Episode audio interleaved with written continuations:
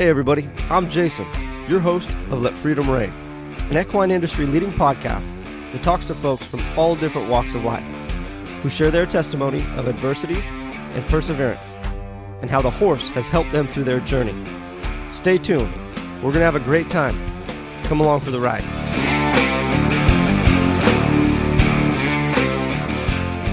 Welcome, everybody, to another episode here at Let Freedom Reign podcast. Now, this week we had the privilege of sitting down with who, in my opinion, is one of the greatest Western lifestyle photographers going. Mr. Chris Dickinson was kind enough to sit down with us and walk through his story of going from a financial institution chief information officer to photographer and entrepreneur. Now, he and his wife, Joe, who just so happens to be next week's guest, run an incredible dog training and photography business based out of Utah. Throughout this episode, Chris discussed the many challenges faced with going from the stability of a corporate job to all of the challenges faced with entrepreneurship. Now, for those of you who are faced with major professional decisions to make or traditional life changes, Chris explains kind of the theory and thought process and his experience in going through such a major change in his life. Now, should you find the content in this episode valuable, please share it with a friend. Additionally, your five star ratings and reviews on the podcast platform of your choice would mean the world to us. You can find us on both Facebook and Instagram under Let Freedom Reign Podcast. I hate to keep you all waiting any longer. Here is Chris Dickinson. Chris, good morning. How are you? Good. How are you doing, Jason? Doing very, very well. I want to thank you very much uh, taking this recording on such short notice. It's much appreciated, and, and we love to have you on and learn from you today. Well, thank you for the opportunity to be on. Um, I've enjoyed listening to your podcasts in the past, and uh, especially those that that are close to me in, in relationships, and including Jen and Zach. And so I, I really appreciate the opportunity to be on, and so thank you. Yeah, they were phenomenal guests and run quite an amazing program out there in South Dakota. Yes, they do. Yeah, it, it was funny going out there uh, last year for for my annual photography workshop. Jen had offered up the ranch, and of course, you know, cleared it through with Zach and whatnot. And um, and when when I came out there, I always like to do a little bit of scouting before I hit a new location, especially when we're talking about a workshop. And so I came out a couple days early just to get a lay of the land, a feel for what the accommodations were like, and just get to know you know get to know them in in their house and um and one thing that you know like zach was talking about on the podcast and even jen he he, uh, he treats horses and uh, develops horses through what he calls lifemanship, you know, versus a, a horsemanship mentality. And as I would stand and watch him out there working with the horses in their in their arena, you know, it just it really struck me that there's there's a lot of correlation between what I do in my workshops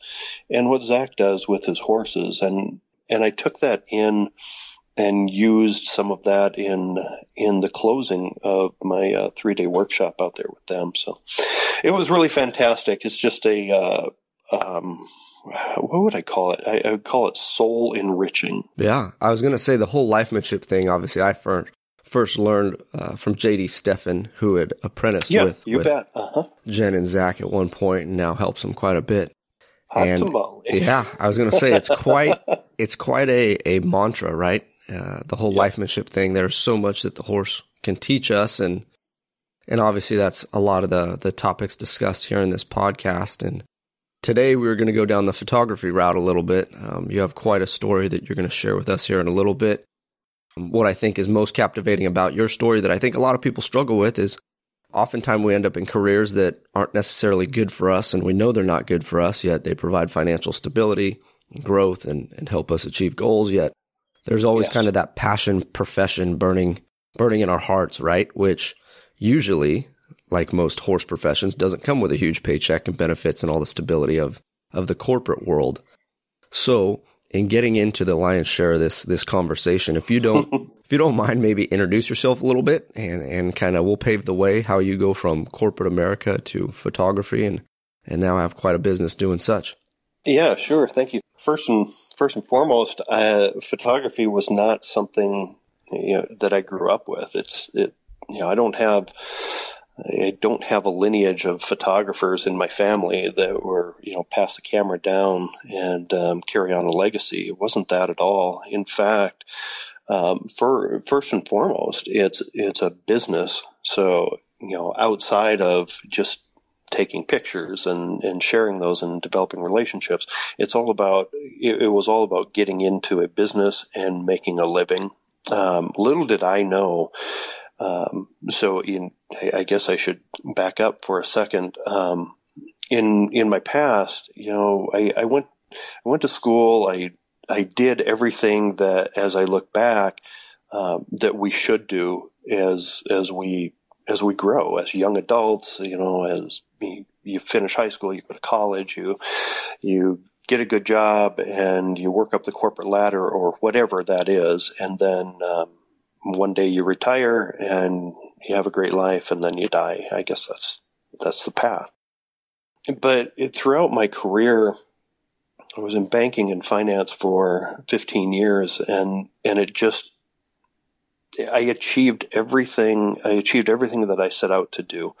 And I'm not saying that to brag, but when, you know, every year you sit down and, and you go through your goals, right? You have to, you have to, you have to justify why you're getting paid. Yeah, exactly. There's got to be that constant you know, reflection. Yeah, it yeah. is. It is, and and I, I, joke about, it, but there's there's true value to it, and that doesn't change being self-employed. Um, it, it's just that there's no um, there's no bureaucracy between yeah. you and the ground. There's there's nobody to blame shit on. There's there's nobody um, there's nobody but you. And and if you fail, it's on you. That's it. Um, so in the corporate world, uh, yes, I uh, started out um, in Minnesota. That's where my professional career started, and then I moved to Chicago. And from Chicago, I moved to North Carolina, and from North Carolina, I moved to Utah. And Utah is where I left and began the rest of my life. I left the bank here in Utah as the um, CIO or the Chief Information Officer. And uh, the bank that I worked for, we managed um, somewhere in the neighborhood of 11 to 13 billion dollars in assets. Um, I was responsible for um, the safety and security of the of the assets, and what that means is making sure that I have uh, process programs and procedures in place to um, to secure the accounts from you know hacking and things like that. Which I mean is a huge stress in and of itself. Not only the job title, right, but yep. carrying out that purpose of of that much money, and it's basically that money security lies in your hands and your decision making. It does. Um, when when you're at that level in in you know your career, it's you know it's not about your performance as far as you know I, I got ten things done today, as much as it is about um, how your programs are progressing and how they help uh, save money or uh, raise money for the bank.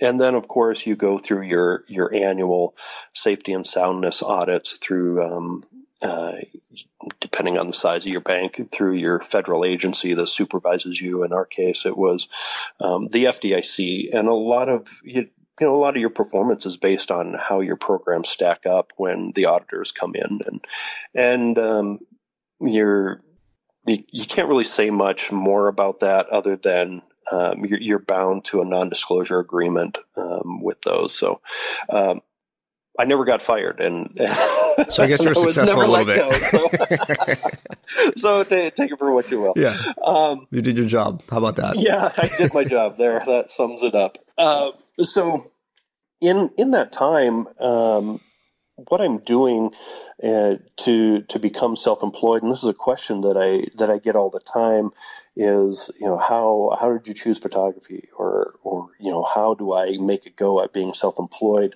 And to be quite honest with you, Jason, I'm I'm not a risk taker. I hate risk. Yeah. I hate it so much. Being in, in money fact, management, all, I can see that, right? Oh yeah, all 15 years, you uh, I am trained. I am beat down to mitigate risk in every stretch, you know, yeah. of, of, my life. And, um, but my wife isn't. My wife, uh, she, you know, she takes the approach of what's the worst that's going to happen. Mm-hmm. And that's you know that can be hard for me. Like, well, what's the worst that's going to do? I don't know. You file bankruptcy. Yeah, we're homeless. Blah, blah, I don't have a yeah, job. Yeah. Like, yeah, it can probably get pretty bad. yeah, but so we we had the opportunity, and and going back to what you said, um, as you there's nothing wrong. You know, there's nothing wrong with your your nine to five jobs. There's nothing wrong with that at all. Um, what that did for me is provide me the opportunity to build the business that we have currently. So Joe started it out um, as dog train as a dog training and photography business, and I would do it part time. I would just you know for Joe's clients, they would bring their dogs into the studio, and we would make it a um, supplemental income and that was good with me. I, I was fine with that. Um, my linear brain and coming from the banking and finance world, what I did was, it, you know, 11 years ago was follow the deposits. So let me see what the deposits were um, this week, and then two weeks from now, and then a month, and then six months, and then a year. And what I continued to see was linear growth, and you know that curve would just it would just go up and up and up. That line would just stay steady to the point that, and and not to you know, not to really dumb this down, but to the point that I was able to leave. We were making more money than I was making in the current job that I had. And that's that got to be an incredible mean, freedom, though. No, no, it's not. No, that that was scary. I, you know, that is the scariest thing in the world. And why is that? To, to leave the safety and security of uh, of that, you know, and just jump into the unknown. Mm-hmm. There was, and when I say jump, I jumped.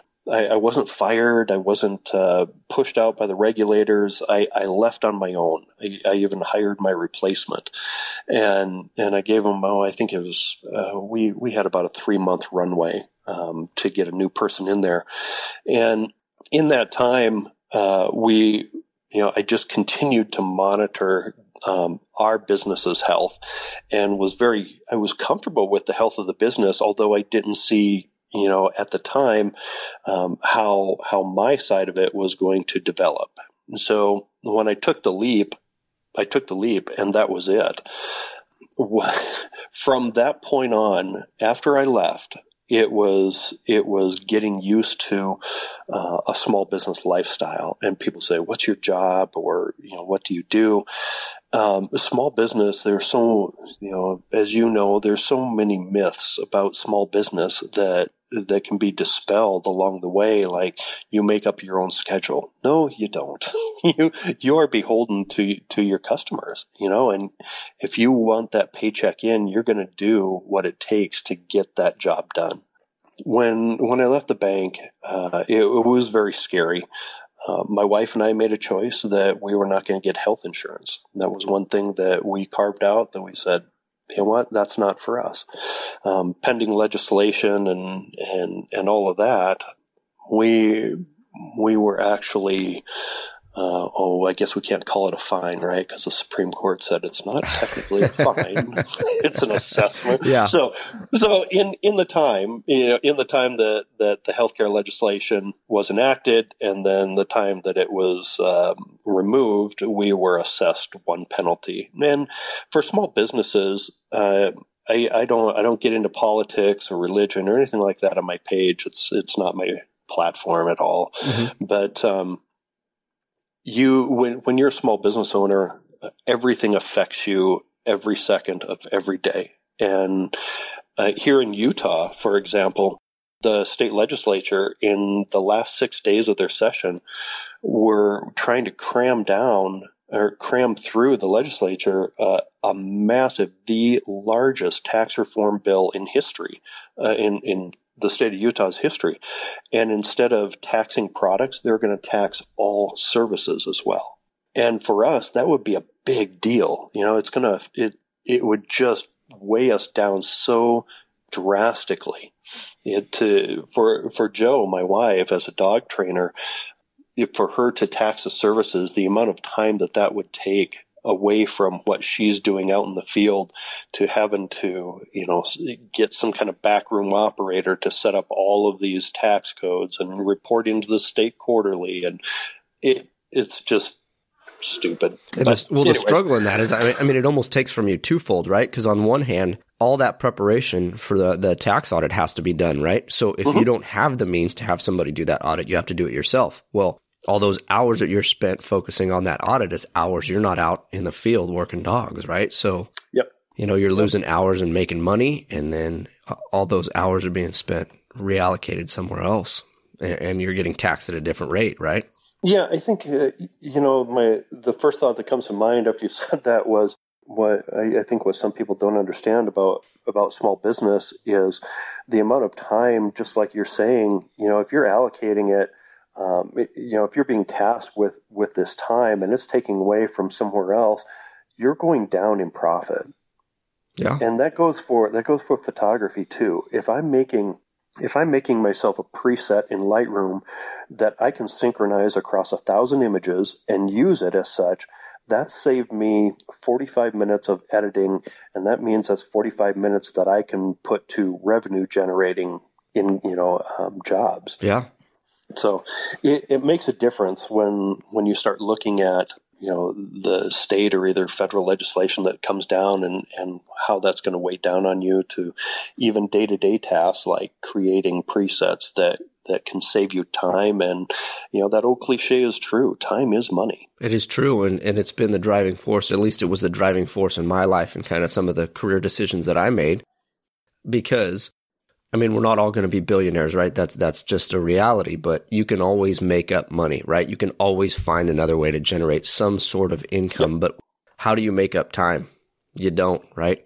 No, so when don't. it's gone, it's gone. And, and for me, that was my priority is how do I conserve as much time as possible to pour into the things that matter in my life rather than run the rat wheel of, of quote unquote corporate America.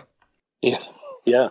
And, you know, just I, I touch on one more thing about about the corporate America side, and that is, uh, while while I did achieve every goal that I ever set out um, in in that 15 years, looking back, I can say that I never felt fulfilled. And being being self employed and and doing this with my doing this with my wife, I have been fulfilled to the point that my cup feels like it's running over. And there's the good and bad side to that is when you're doing this for a living, you you feel the highest highs and you feel the lowest lows. Yeah. The swings were not as terrible in corporate mm-hmm. America mm-hmm. as as they are being self-employed, but I believe that that comes with the territory. Yeah. And even saying that, Jason, when you know when you're around another small business owner and i'm not i'm not talking about somebody that just does this as a hobby. I'm talking about somebody that goes out there and risks it all every day that knows that every day is another opportunity to pay your mortgage to develop a new relationship with a customer. You know when when you talk to each other and you give each other that nod that yeah yeah we get it. It doesn't yeah. matter what you're doing you know, whether you own a restaurant, you're a horse trainer, you're a photographer, you're a dog trainer, whatever that is, um, you get it. You know, you, you yeah. just have to look at each other, give that nod, and go, "Yeah, man, I I get it." It's the common ground of the hustle, right? The hustle of yeah. of, of running a small business, and I want to go back and revisit some of the points that we discussed because yes, please so many of the the listeners, right, are horse trainers or involved in some level of training or equine business, right, which which includes small business on some level. And we talked a lot about how you had somewhat of the stability of corporate America and you're trying to develop the photography and the dog training business alike. And you get to the point where you're making enough money to where, or you're making more money than, than corporate America. Yes. Now, uh-huh. oftentimes the financial threshold is kind of the breaking point, right? How can I replace the income that I have? But you also discussed, I guess you would say the loss of benefits or a, a choice not to carry so many yes. benefits, such as the medical insurance. So, yep. being that income and benefits are a huge, huge hurdle for most people going from the stability of a nine to five to, to small business operation what helped you kind of come to a decision or or make that leap of faith, saying that hey, we're going to give this up to make a run at, at the small business thing? For me, be, because I do have that linear brain, I I had to look at it um, from a financial standpoint and say, yeah, while we are making more than more than what I'm making at the bank, it, it's not enough for me just to say, oh, you know, last year we made X amount of money and that's more than I made uh, last year in the corporate job.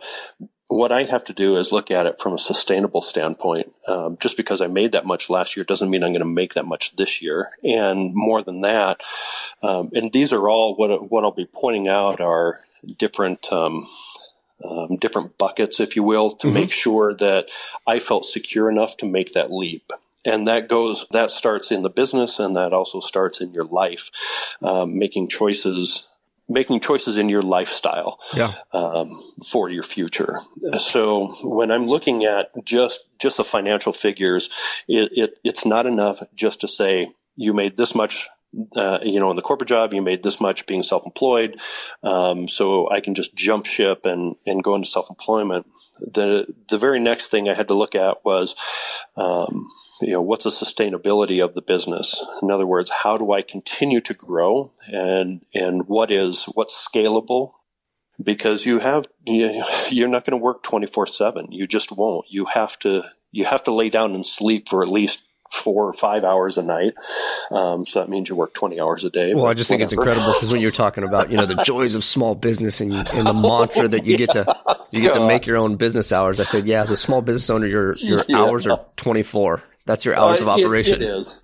It is. There's no. I was reading. I was reading your email at 11:30 last night. Yeah. You know, and and I know a lot of people.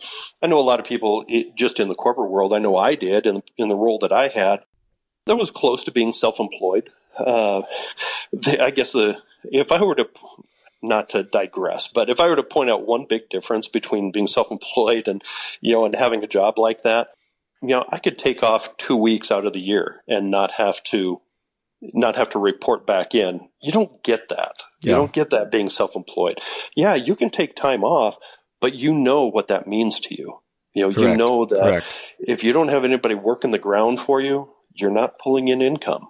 Yep. And and it's just it's time management, right? Where you yeah. where you pull back from the business to go enjoy something or participate in something. Well, you're going to have to make up that time at some point. So while everybody's sleeping, you know, you're going to knock out a couple hours, or yep. You know, it's the, it's that constant balance of of if not when now we'll get back um, and get back to your original question. So, looking at the financials, um, it wasn't it, it, it, wasn't just looking at um, one particular you know gain for the year as much as it was making sure that's sustainable. And what that meant to me was making sure that our clients aren't geographically located in one particular section of the valley, and also making sure that 20% of our clients didn't account for 80% of our revenue. You know, it has to be diversified so that if one client or two clients leave us, that you know we can make it up. We're not we're not dependent on one particular segment mm-hmm. um, of clientele. That that's the business side of it for me, um, and I felt comfortable with that. Now, on the personal side, you know, I, I drove a BMW. I uh, there were some other things that and, and I'll tell you this straight away. But um, there were other things that I had to do in my life to make that change, and what that meant to me was get rid of the BMW. It's not. It, it is historically so unreliable. Mm-hmm. You know, I, I cannot afford to be bogged down with mm-hmm. you know with with car repairs and things like that. So I have to uh, I have to mitigate risk in my own life. So I got rid of the BMW and I got a Toyota. Now, our, our Toyota Tundra, um, boy, I crossed my fingers telling you this. We bought that. we, we bought a full size Toyota Tundra um, with 98,000 miles on it, and we now have almost 400,000 miles wow. on it. And there has been zero major mechanical issues yeah. with it. Yeah. Nothing. You know, just the regular regular annual maintenance. And we drive with our businesses between Joe and I, we drive 60 plus thousand miles every year. Yeah. And that is incredible. And, yeah. Yeah. We're on the road a ton. So those are things, those are things in, in my life that I needed to change. I, you know, you, you, you have to mitigate the risk. You can't just, you know, while I say you jump into it, I literally, I jumped into it, you know, you have an end date to that corporate career and then you move on. Correct. Um, you have to step off at some point. But that doesn't mean that you're throwing caution at the wind, yelling "yeehaw." Yeah, you're you're mitigating, or you should be, in my opinion, you should be mitigating any risk that you see out there um, that could potentially hurt you in the in the short term. Yeah, and I, and I think in going through your story, I mean, you you've hit numerous times on this this idea of sustainability. Yep. And I think that's the biggest thing where people need to step back and instead of making this purely a financial decision, you have to look at your life Mhm. almost as a total compensation package, right? You do. So Yes, you you have 100%. income and you have benefits, right? And then you have your family and you have what makes you happy. All of those things are just as important, right? And you talk about this idea of different buckets. So when when you evaluate your situation going from corporate to private or excuse me, corporate to small business, Yeah. You have to step back and figure out, hey, where am I going to put my pocket change, right? What bucket what bucket am I going to toss it into? Yeah. you know and then you you and each individual has to answer this question for themselves what what provides you the most value that being said there has to be that level of sustainability and balance in all of it Mm-hmm. Most people will go out um, to make to make a run at this at any run doesn't matter what kind of run. Um, you'll you'll get a loan from mom and dad. You'll get a loan from a bank. You'll get a loan from. In fact, the bank that I worked for. This is the most ironic. This is the most ironic part to being self-employed. Is the bank that I worked for? We uh, we funded the most small business loans across the nation oh really we we held and financed and managed um, yeah yeah the the most small business loans and when I say small business we're talking about you know five hundred thousand dollar revolvers and things like that for Mhm. inventory and payroll you know small businesses that are uh, you know two to ten million dollars and things like that mm-hmm. but little did I know, little did I know anything about business. You know, you you know business, right? You you're taught it, and yeah but you never apply it. And so, anyways, um, later, yeah, later on down the road, when I would leave, and and I'll tell you this, uh, I'll be 100% transparent about this. I don't have a savings account. We don't have savings. I had my 401k. It was healthy. You know, it, it was. It was healthy. I grew it over time and I cashed every single penny in and I put it in our business. you want to talk about faith Yep. Yeah, you know, I I I want to dispel any any myth that or you know any assumptions that people have that oh he had some big you know banking job or something like that. Bs yeah maybe i did. But i'll tell you what i cashed everything in. You can get like i said you can get a loan from your mom and dad you can get a loan from a bank or you can do it yourself. Yeah. And we did it ourselves. I, I cashed it in. I I am not standing here today with with with any savings account, and and that's the way we roll. You know, some people go, "Oh, that's way too risky for me." Um, but to each their own right that's the decision Yeah, that you guys yeah. chose to make and you know the risks that come along with it and and you know, 10, 11 years later, um, I I am the most fulfilled that I've been in my life with my wife and I. Uh, it is something that I just posted recently uh, on my Instagram channel. Yeah, I just posted a picture of my wife and and I said, you know, sometimes uh, the road has been really dark and it's been a thin line, but uh, no matter what, I would walk it. I would walk it for any time. yeah It's not something that I would make this choice over and over and over again. it's incredible you you've gotten to that point because so many people, myself included, right? There's always that hesitation or reservation, and it's funny. A buddy of mine and I were just having a conversation oh two days ago about performance anxiety, and uh, we were we were speaking at an event uh, not too far from here. It was a our portion of it was a, a two day presentation or excuse me two day commitment, and the morning of we're meeting up, we're making sure we're good to go uh, as far as our presentation and, and our speaking engagement. And I mean, you got the butterflies, right? There's all this hype around it. and then when you get done, there's this huge, huge sigh of relief and reflecting about, you know, the, the hours before pre, pre, uh, presentation. Sometimes we get so worked up over stuff that doesn't even matter Yep. right? I, it's just once you dive into it, you start to build that comfort, that confidence, you get rolling. And I've done speaking engagements many times before. This wasn't like this was my first run at it per se. And oftentimes making these jumps in life and these transitions in life, the hype of what if or what might be, it, we make it more overwhelming than what it needs to be, right? Instead of just making a decision and going for it. I, I have a, a, healthy amount of clientele that I do mentoring with, either online or in person. And some of them include, you know, they want to be self-employed. They want to, they want to take that leap.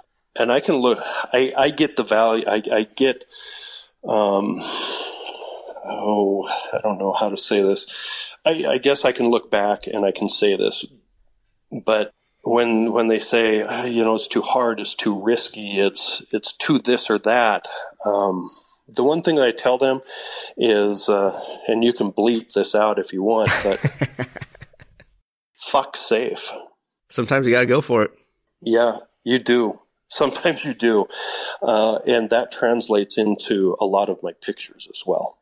So I was going to say that is a perfect segue for us because uh, we've had a phenomenal conversation as far as small business and life commitments and jumping into things. yeah. And truly, yeah. we could probably go on another hour or two about it, but easily. Those are conversations between you and I for another day, or we can do multiple episodes. But um, getting lost in that that business conversation, I almost lose focus as to why we're here. And, and, your photography is just absolutely incredible. I think you do a phenomenal job of capturing the Western lifestyle and it, all of its beauty. Thank you. And knowing that this is coming from a CIO who just said, heck with it, I'm going to be a photographer. Yep. It's been an amazing journey. So let's, let's talk a lot about that because like you mentioned in your history, photography is not uh, a lineage per se in, in your nope. bloodlines. So I mean, how do we make that transition from from giving up corporate America to to now putting out some of the most exceptional Western art that, that that's out there? Uh, I um, I say this a lot, Jason. Thank you. I appreciate that, and and I want you to know that uh, you know when somebody posts that on a comment or something like that, and they say, "Man, this is an incredible picture." Thank you very much. I appreciate yeah. it. Um, that's that's not just I'm not just throwing that out there. I really do appreciate your comment. No, it's it's it's incredible work, and I think so much of it. And we'll get to how other people can view your artwork here in a little bit, but sure. When I personally look at the images, obviously they're captivating and they're attractive to the eye, but I mean, you get so there's so much more emotion in it. It's all the effort right that you put forward to gain your education and then not yeah. only yeah. not only your experience right but your interaction and your relationship with with whoever the target of the shoot is so let's uh let's start to walk that line yeah yeah um, a couple things come to mind first uh, you know as as we've talked about my history about mitigating risk and then you know uh, and then just cashing in your 401k. yeah. Throwing it to the wind. yeah, throwing it to the wind. um, so what what I needed to do in in the photography side of it was knowing that I wanted to do this as the business, as my side of the business. I needed to understand how we make money. How how does this even work? Sure, anybody can pick up a camera and take pictures and call themselves a photographer, right? Correct. Um, just, heck, I can put on my cowboy hat and call myself a cowboy. Yeah, I'll throw some pictures up today. You know, can I print know, a business it, card and we'll be good. right? Can you can you doctor cows at two o'clock in the morning? Can you calve? Yeah. You know in, yeah. in, the middle of a snowstorm. You know, all these things. That, that, doesn't make me a cowboy and it doesn't make me a photographer. Correct. A camera in my hand. But um, what I needed to do going into this was I needed to understand the photography business. Um, so what I did was I uh, joined a, a large photography organization to understand that side of it in addition to that side of it, uh, the business side of photography, I needed to also understand um, the aesthetics of of an image, not just you know, not just copy somebody else and blindly uh, post it without knowing why I'm doing that. Mm-hmm. Um, and and that's my side. You know, that's that's me having to dig in. And now both sides, both of those. Um, silos, if you will, grew, I would say, at the same rate. So as I'm learning the business side of photography, I'm also learning principles of art, principles of design, um, things that make up our images that that otherwise would that could be overlooked by somebody that's not learning about them, like compositional guidelines Yeah. or color harmony Yeah. or um, you know how to effectively use your depth of field how to effectively use uh, you know an, an aperture or a shutter speed to convey what you're trying to say and then more than that how do we use light to um, to tell a story you know and and how do we do that effectively and this is these are all the things that go into go into an image without you know without the viewer ever looking at it. you know you have a Oh, viewer's attention for two seconds at most you know You're absolutely true. I think as a consumer, the eye knows what makes a good image, right? We see an attraction to an image, yet Uh-huh. we don't know that it's lighting and composition and all the things that you discussed, right? As far as, as the elements that are constructed Yep. in a in a phenomenal photo. but you also know what what isn't a good image Mhm. You know when you get an image of yourself or a headshot or something like that and let's say the photographer isn't that experienced and it comes back and you go man something's not right about this image. You know, i don't you know it's not that you, can't need to know that why, stuff. That's yeah. a photographer's job. But but we also know when when an image isn't balanced either. So um, so going into it yeah i needed to know um, those things about photography. I needed to know the business side and i also needed to know um, the the art side of it. And over and over we talk about he can't you can't teach art. You can teach the guidelines. We we can we can learn about the guidelines of art. And once you feel comfortable which it was a good i would say seven years seven years of really pounding the ground and taking pictures and um, Really being critical of your work. develop yeah, yeah developing your eye before i even felt like i was at the point where not that you know this i don't know this we're always learning and the challenge is always to learn and develop our creativity. But the biggest challenge and the, you know this is this can be disheartening. The biggest challenge is yourself it's always yourself. You know after you've crossed the the technical hurdles of of understanding the exposure relationship understanding how to use your camera we we don't need to be bogged down between you know what does this button do and what does that button do. You need to know what it does to to make it so it's intuitive in your hands when you go out in the field. And those are the those are the technical challenges that we have to get over. But far down the line the creative challenge is yourself it'll always be yourself And I think this is where this is where photography kind of blends the lines with horsemanship, right? So much of working with horses is just it's feel, right? So how do you teach feel from from a, the same standpoint of understanding Yeah. art, and then you talk about you know having that mechanical aptitude and and using your hands and using your seat and using your legs and that stuff becoming an innate ability, but the biggest thing, and I just had a conversation with an individual a few days ago, is you want to get good at horses, you want to get good at anything, you got to get good at yourself. yes You got to develop Yes, that level of awareness, right? You have to level, you Uh-huh. have to understand where you're at, where you want to be, and and start breaking down some of your own walls. And that's been my biggest joy and my biggest struggle in working with horses is that oftentimes it's me that has to get better, and as I get better, then the horse naturally follows because they see that genuine leadership. when I when we go up to our place, you know, and and we're with our horses, our youngest daughter Cheyenne, she's uh, she's seventeen, and oh heck, she's been riding since she was uh, two three years old. Um, you know, as soon as you could get her in a saddle, she was there, um, and she's you know she's gone through just multitude of, of disciplines, but with her as we talk about your you know the emotional side of, of your podcast i go out I, I go out and i cover these guys and gals ranches and families um, doing what they do.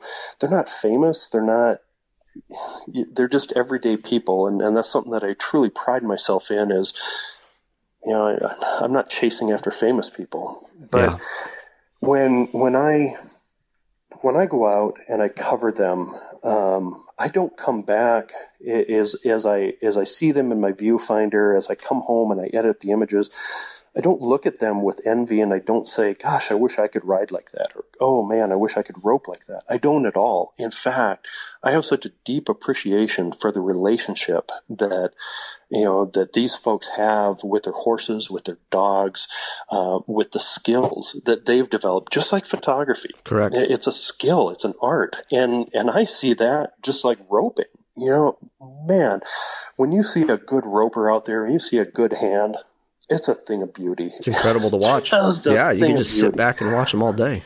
God, it just feels good in my soul. Now, yeah coming back to coming back to our youngest daughter Cheyenne um, with our three horses. We had four, but uh, we had to put one down, and it was her first horse, and uh, he, got navicular, and and I'm just not a pasture pal kind of guy, so yeah.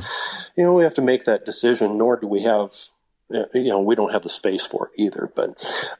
But she made the decision to to put him down, and that was hard. But that's also a lesson in life. That, Correct um, you know, the, sometimes we have to make these hard choices and, and they're emotional. But what we didn't realize at the time, the horse that I had, um, was going to put some first rides on him and he was going to be my horse.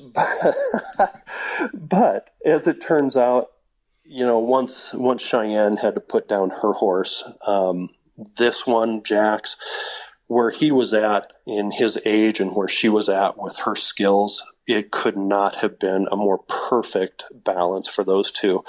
And we go up there and I want, you know, I, I want horses that are bulletproof, that are, you know, look, I get dumb on horses. I, I just do. I'm not, we all I'm have those horseman. moments. I don't, you know, I'm not, I get dumb. Um, I like to hop on and off my horse. I like yep, to yep. hop saddles and things like that. And I expect the horse to stay there don't get spooky on me. Don't get dumb. Mm-hmm. You know, mm-hmm. I can mm-hmm. get dumb, but you don't get yeah. dumb. it's a double standard here. Yeah, exactly. Uh, and and he's that. He is just that horse at, at, such a young age, three and a half years old. He, um, God dang it, he's a great horse. Uh, just really thankful to uh, to to have him. Now we also have his mother, and that's uh, you know that's my wife's horse and then cheyenne is part of the aqha and she she got into this young horse development program through the AQHA. Oh, incredible! And yeah, and, and she had to write a, a long essay about you know about her horsemanship skills and experience and things like that. And then breeders from across the nation um, can choose whether or not they want to donate. Um, well, that's an incredible opportunity. So yeah, so she got chosen, and so now we have another little tiny one up there. And the thing about this, and it, you know, this is the most beautiful part about, in my opinion, the Western world is, you know, it doesn't matter what discipline you're in. Um, you know, and that that even goes for rodeo. You know, you see these guys behind the chutes helping each other, and and they're competing against one another but man they will they will have your back and they will help you and and that goes for brandings and ranch yeah. life just yeah. in general yeah so with um with Cheyenne getting this this young horse and developing developing this, there's an onus on her to um, uh, to raise money to take care of this horse. It's not on our budget at all. In fact, she has to submit financials and show the AQHA how much money she's raised for it and give them monthly training logs and things like that. And the onus is on her and it and it develops her as a as a young horse, you know, as a young horse person. So they're great business skills as well, yes. right? The mitigation and management and all that, you know, having to report to somebody. Yep, yep. So, anyways, yeah, kind of a, a little deeper dive there. But uh, as far as the photography goes, when I when I go out and I'm covering you know, I'm covering my ranch life activities. Yeah, I don't come back with envy in my heart at all. In fact, I come back with so much appreciation for the time, talent, and expertise that these folks have in in what they do, and I find so many correlations between um, farming and ranching and small business because nobody nobody forces you to get up at two o'clock in the morning again, you know, and, and in, yeah, in a blizzard and, and go pull a calf or something like that. Nobody forces you to do that, but you know what the consequences are if you don't. And it's the same thing in small business. Nobody forces you to go out that door every day. And it's hard and it's risky and it sucks. And I hate getting in front of people and I hate, you know, uh, trying to, trying to sell yourself and all that garbage. Yeah. That's the uncomfortable Nobody part. Nobody forces you. Yeah. Nobody forces you to do that, but you know the consequences if you don't.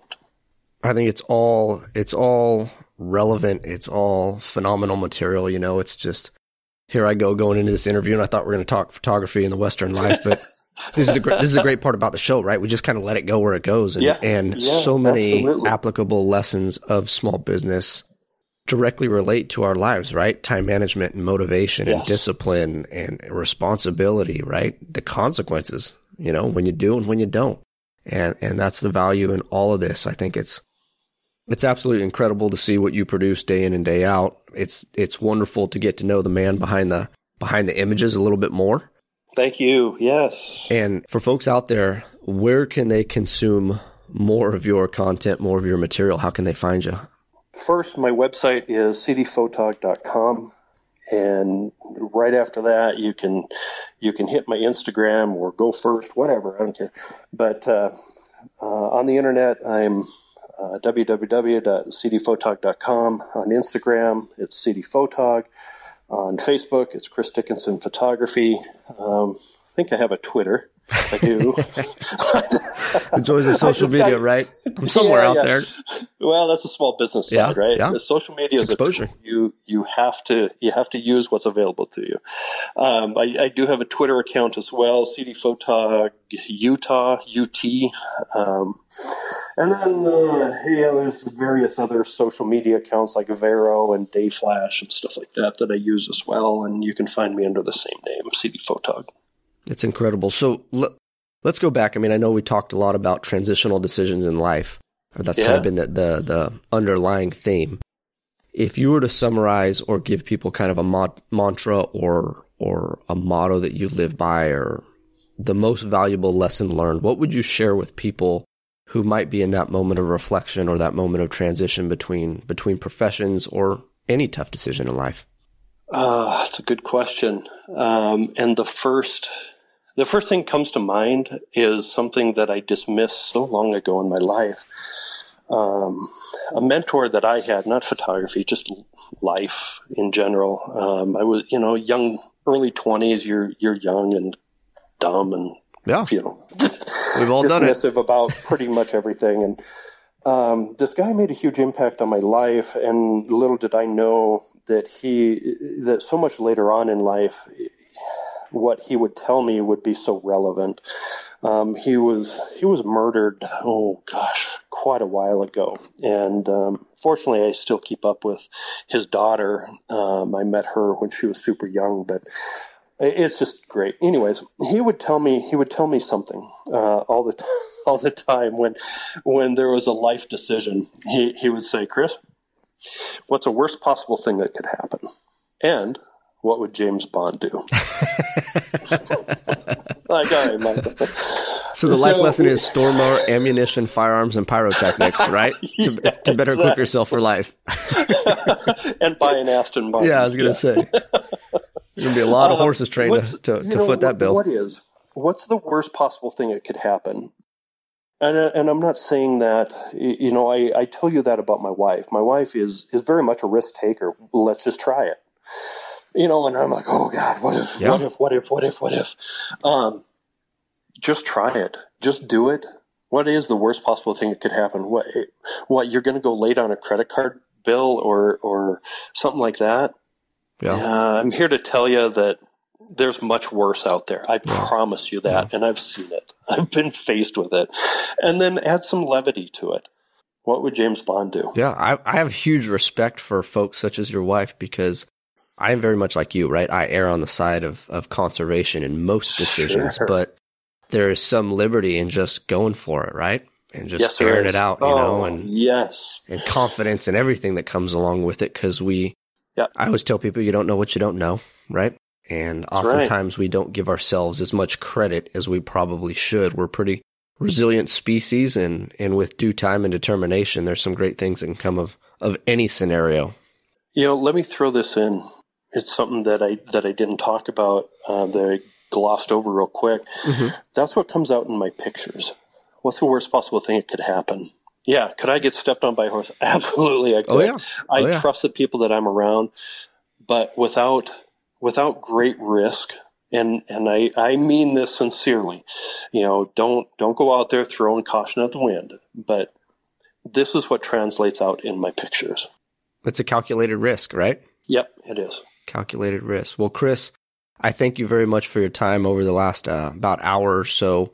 We are definitely looking forward to everything you got going on in 2019. I know you oftentimes participate in workshops and conduct those workshops. I do.